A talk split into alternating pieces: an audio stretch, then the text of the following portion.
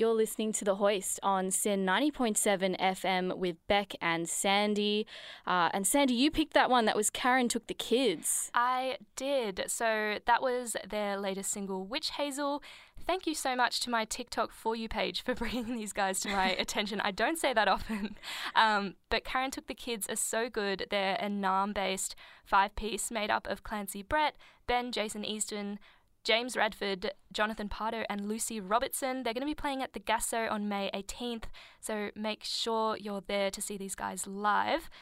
But we are very excited to be joined by a special guest tonight. Lalka, thank you so much for joining us on the show.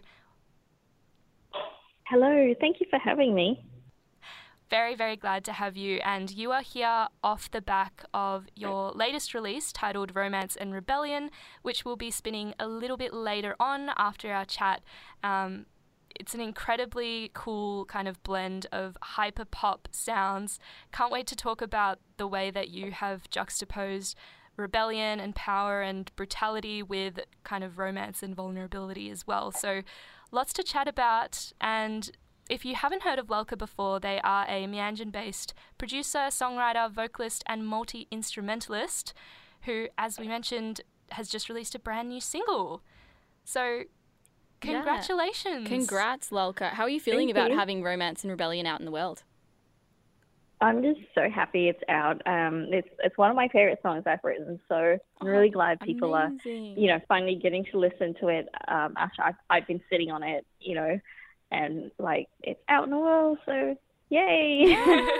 Yay! That is such a good feeling to. It's almost like I always think of it as when you have a really great gift for someone um, or a gift idea, and it's so hard waiting to give it to them. And then when you finally can, it's just this amazing celebration and a beautiful moment to share. So, really cool for us as well as listeners to be able to hear another single. It's the third single that you've released off your upcoming debut mixtape, Romance and Rebellion, which will be out on June 2nd. And as I said just before, love the way that we have these ideas of rebellion and power and defiance mixing with romance and fragility and vulnerability. So, can you talk a little bit about how those themes are woven through out the mixtape in terms of, I suppose, narrative, but also sound? Yeah, I think like if if people listen to the mixtape, there's this mix of um, like just really hard, brutal tracks, like tracks you would hear in then like industrial warehouse raves, and then you get some more um, atmospheric, fantastical, magical moments in on other tracks, and I like I love that because you know how when you listen to say a DJ set and sometimes it gets a bit boring because it, it kind of stays on the same level the whole time. And what I really love um, when I'm listening to DJ sets or you know anyone's mix is I I want to be taken on an emotional journey. You know, Mhm. I I don't want to be bored. So um, having that just suppo- uh, I cannot word today. You know that contrast of um, uh, like you know really hard, rebellious, um, kind of like more energetic sounds with just the more atmospheric, dreamy, otherworldly sounds. Like I think that's um, that was my my way of taking listeners on an emotional journey. There's there's ups and downs, and it's definitely not boring. I completely agree with you. It would be impossible to be bored while listening to this mixtape and even the single Romance and Rebellion as well. Um, I'm interested to know kind of a chicken and the egg thing here. What came first, the single Romance and Rebellion, or did were you working on the mixtape and then you decided to make this the title track? Uh, the the single came first. So Romance and Rebellion came first, and then um, the thing was like I started writing, like I when when I first started the project, I was like, look, I'm not really gonna give myself any like restrictions. So what I did um, over a period of time was just like wrote one idea a day, like as in like you know made made a track a day, and um, so and then like like was pretty strict on myself, like going like, okay, day one was idea one, and day two I, I had to work on like idea two. I had to like leave it behind and, and go on to idea two, and and so like Romance Rebellion was probably around like idea six or idea seven. I think it was idea seven. Um, and then and then what I did was like I, I got to about fifteen and I was like, okay, there's there's enough ideas here for me to then now curate and pick and choose. But um, idea seven, which ended up becoming Romance Rebellion, was uh, uh, probably the third track I finished. Um, like you know, completely finished, and I was like, yeah, this is this is like a single material, and then and then I built the rest of the mix track around it and the previous two singles. That's amazing. I feel like I just want to applaud you there, Lalka, on your incredible dedication to writing essentially a track a day for 15 days. Yeah. That is amazing. Crazy. And you can hear, I suppose, 13 of those um, on the mixtape, which is so cool. Mm, definitely. And Lalka, what you spoke about just a little bit earlier, you were talking about um, that kind of atmospheric, ambient, liminal vibe versus the intense warehouse rave vibe. Um, and I was doing some digging on yourself, and you have self described your music as effervescent, glitch, future club music, which I just feel you're really hitting all the buzzwords for me. It makes me so excited. It's such a great definition um, for a sound that is so new and fresh and exciting in uh, the so called Australian music scene. Um, and it is a really cool sound that you've landed on. Is this sonically where you started when you first began making music? No, I mean, I guess if, if you really want to go to like when I first began starting music, I was like a wee child, you know. so, um, like, yeah, I just did like you know piano lessons and violin lessons, and and you know, as a child, you just kind of like do what your teacher says, and I think um, like the Lalka project just sort of came about maybe in the last like seven years, and and it had the sound that that I guess like was hyperpop even before hyperpop became a thing, mm-hmm. you know. Um, and it's it's kind of like a sound that maybe is a reflection of like the tools I have at my disposal and the limitations as well at my disposal. Like, you know, for example, like a, a rock band would have, you know, a drummer, a bass guitarist, guitarist, and, and they have those tools, whereas this project is a solo project. It's just me, so I I haven't got those those tools that a rock band has. So I have to use other tools, and, and therefore that's influence and and like crafted this different sound. Yeah. That you know is is what it is. Mm, like a diamond under pressure. wow. yeah. Definitely. And you spoke about just then how you learnt piano and violin growing up. So you are classical sorry, excuse me, classically trained in those instruments. Does that knowledge feed into the music that you're making now very often, if at all? I get asked this question so much, and like my answer's always the same, where it's like I don't know any, mm. like you know, like I don't know the alternative. Right. So okay. like mm. I'm just like I guess, like I mean, you know, like that's just my experience and like it's it's not like I go oh I'm going to put a you know flattened second Neapolitan six chord in here I, I don't do that when I write yeah, like definitely. I don't intellectualize it um and I just like write what I feel but but at the same time like I think it would be you know naive to discount like I, I think like with with all like musicians and artists like the the art we make is is basically a culmination of all our influences and and all the artists that came before us. Mm-hmm. So um, even if I don't intellectualize it and like you know deliberately use my technical knowledge, like the thing is like like my brain is a sponge and and I'm influenced by what I've been exposed to. So I guess short answer yes, but not in a not in a way that's like, oh, I'm going to make this piece sound like Hans Zimmer, and that one's going to sound like Beethoven. you know? Yeah, definitely. Yeah. I did listen to. Um, you actually had an interview on our Asian Pop Nation show, I think in 2021, so it was a little while ago, um, with Xenia, and I really resonated with what you were saying about um, classical music sometimes being a bit stuffy and the way that this music that you're making now is really allowing you more creative expression and more creative freedom. Um, so it is interesting to think about how those these two kinds of music um, kind of contrast each other as well.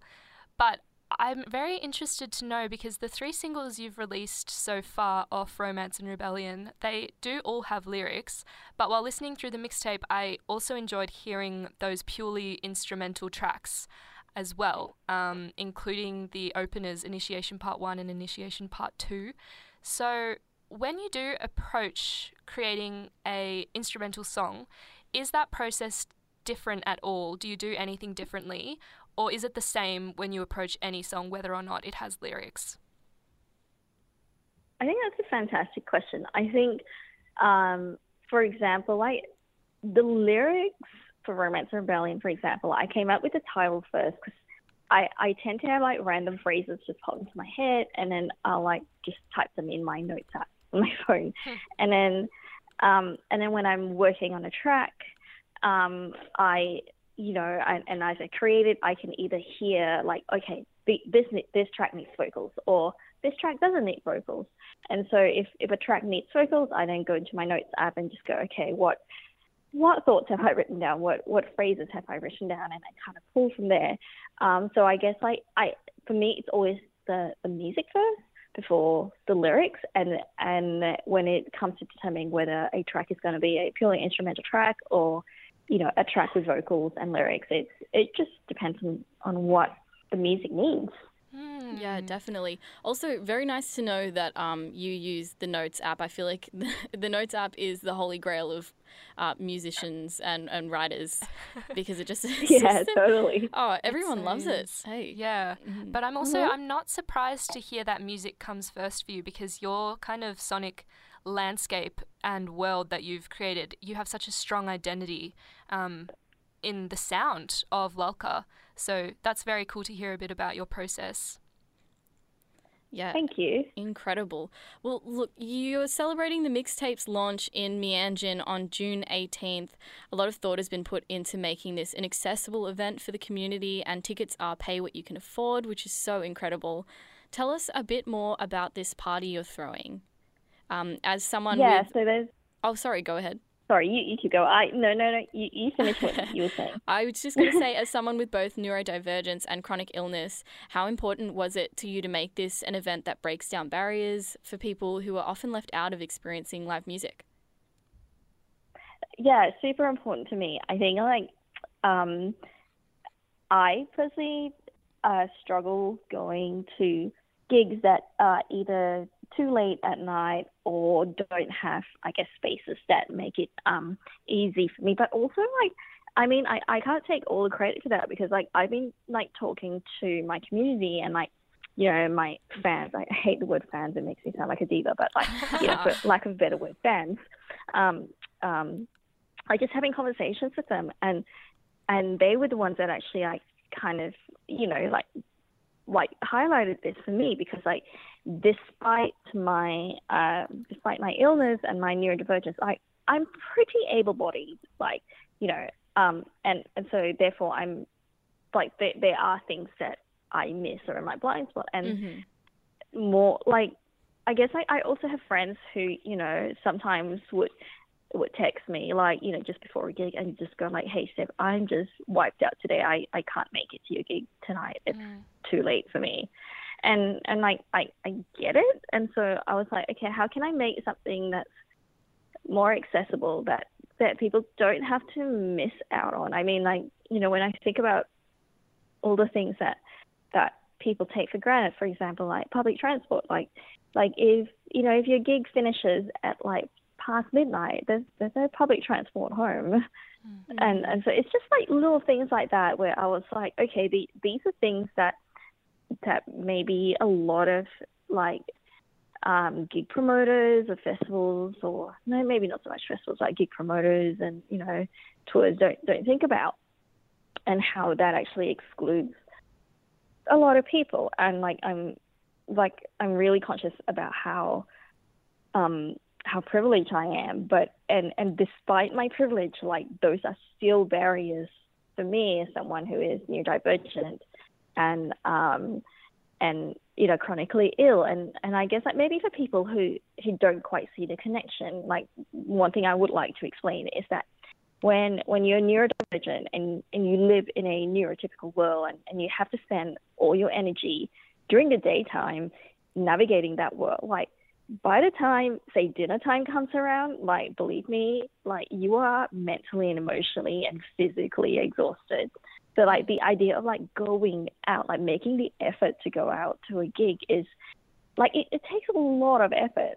So that's like that's definitely one reason why my my gig like this this party that I'm holding it's it's going to be in in the late afternoon where you know where the energy of folks like me like New neurodivergent people aren't completely spent yet and I think you know also like living with with like a, a chronic illness where um, I think what what most chronically ill people find is that late nights are hard on the body, like not just on the mind, but also on the body. So I guess thinking about that and like because it's something that I experienced myself, um, uh, it, it just made sense for me to like do it this way because not only does it benefit me, like I'm, I'm hoping it benefits everyone else who comes, like you know everyone else who I guess faces the similar challenges that I do. Yeah, that is so wonderful and thoughtful that you have chosen to celebrate in this way that includes rather than excludes. And I think it's something that we really need more of. And thankfully, it's something that we are starting to see more of, but still, you're really far ahead in the way that you have planned this launch. Um, and yeah, it sounds like it's going to be such a fun event too that everyone can really enjoy. So, if you do want to hear more about the event, find out more, and stay updated on the release of the mixtape, um, you can find everything at Lulka's socials at Lulka Music. And Bec and I have just had such a lovely time talking to you. We really do love your music as well. And just want to give you a huge thank you to you for joining us today. It has been such a pleasure to chat to you. No, thank you. And I, I also just want to say that I'm super impressed that as a journalist, you like went back and looked at an interview in 2021 to get info, and I'm just like hats off to that. So, oh, thank you. Love, love to listen yeah. to all the other interviews that you've done as well. You've got some really interesting points, and we could have been here all night chatting about this mixtape as well. Um, but yeah, the latest single off the mixtape and the title track, "Romance and Rebellion," is out everywhere, and we're gonna play it right now here on the hoist. It's three and a half minutes of glitchy, energized goodness, as Bec said. You're listening to SYN with Sandie and Bec. Thank you so much for tuning in.